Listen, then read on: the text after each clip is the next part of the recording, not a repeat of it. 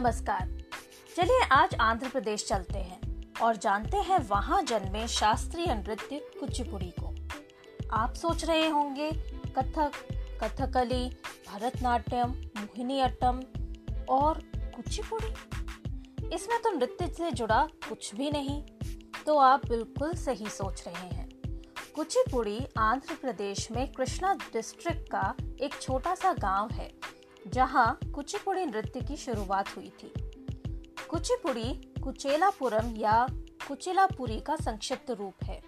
दिलचस्प बात तो ये है कि ये दोनों ही शब्द, संस्कृत शब्द कुशिलावापुरम का तद्भव रूप है, जिसका अर्थ है अभिनेताओं का गाँव।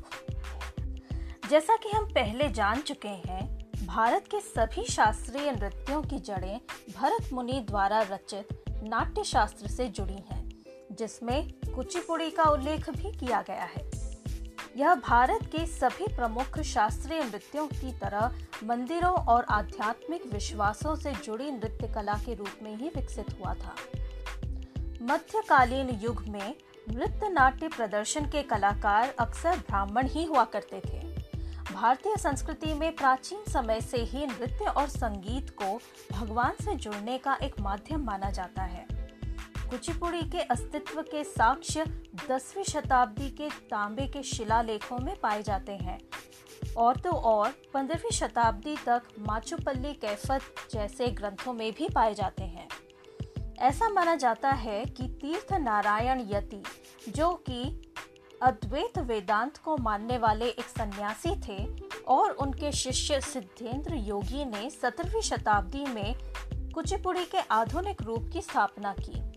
और उसे व्यवस्थित किया।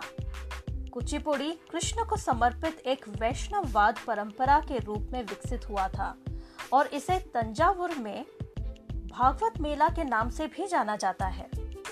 पुराने समय में बस पुरुष नर्तकों द्वारा ही कुचिपुड़ी का प्रदर्शन किया जाता था। पुरुष की भूमिका में एक नर्तक अग्नि वस्त्र या धोती पहनते हैं, जिसे बागलबंदी के नाम से भी जाना जाता है। महिला की भूमिका में नर्तक साड़ी पहना करते थे और हल्का सा मेकअप भी लगाते थे। वर्तमान समय में ये नृत्य स्त्री और पुरुष दोनों ही करते हैं। कुचिपुड़ी के कलाकारों को राजसी सहयोग व प्रोत्साहन भी मिलता था। पंद्रहवीं और सोलहवीं शताब्दी में इस कला का खूब विकास हुआ। पर विजयनगर साम्राज्य के पतन के साथ ही मुगलों के अधीन नृत्य और संगीत को अनैतिक घोषित कर दिया गया और सभी नृत्य कलाओं और संगीत पर रोक लगा दी गई, जिसकी वजह से लगभग 500 कलाकारों को दक्षिण की ओर पलायन करना पड़ा। सन 1678 में गोलकुंडा के शिया नवाब को कुचिपुड़ी नृत्य प्रदर्शन इतना अच्छा लगा कि उन्होंने कलाकारों को जमीनें दी और उनसे नृत्य प्रदर्शन जारी रखने को कहा। 18वीं शताब्दी में अंग्रेज़ों के अधीन सभी शास्त्रीय नृत्यों पर रोक लगा दी गई, जिससे कुचिपुड़ी का भी बहुत नुकसान हुआ। कुचिपुड़ी प्रदर्शन आमतौर पर एक मंगलाचरण के साथ शुरू होता है। फिर प्रत्येक अभिनेता का परिचय दिया जाता है और उनकी भूमिका बताई जाती है।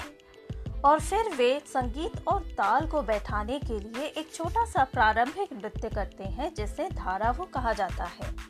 अगला प्रदर्शन शुद्ध नृत्य या नृत्य प्रस्तुत करता है। इसके बाद प्रदर्शन का वो हिस्सा आता है, जो भावों और अभिव्यक्ति से भरा होता है। उसे नृत्य कहा जाता है।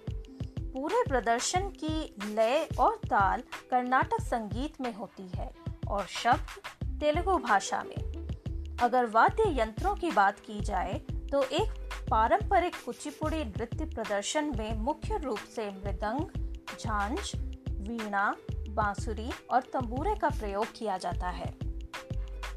20वीं शताब्दी में राजा और राधा रेड्डी भारतीय कुचिपुड़ी नृत्य युगल के रूप में प्रसिद्ध हुए। वे कुचिपुड़ी के पारंगत कलाकार और गुरुओं के रूप में भी प्रसिद्ध हुए। इनके अलावा यामिनी रेड्डी और कौशल्या रेड्डी भी कुचिपुड़ी से जुड़े कुछ माने हुए नाम हैं।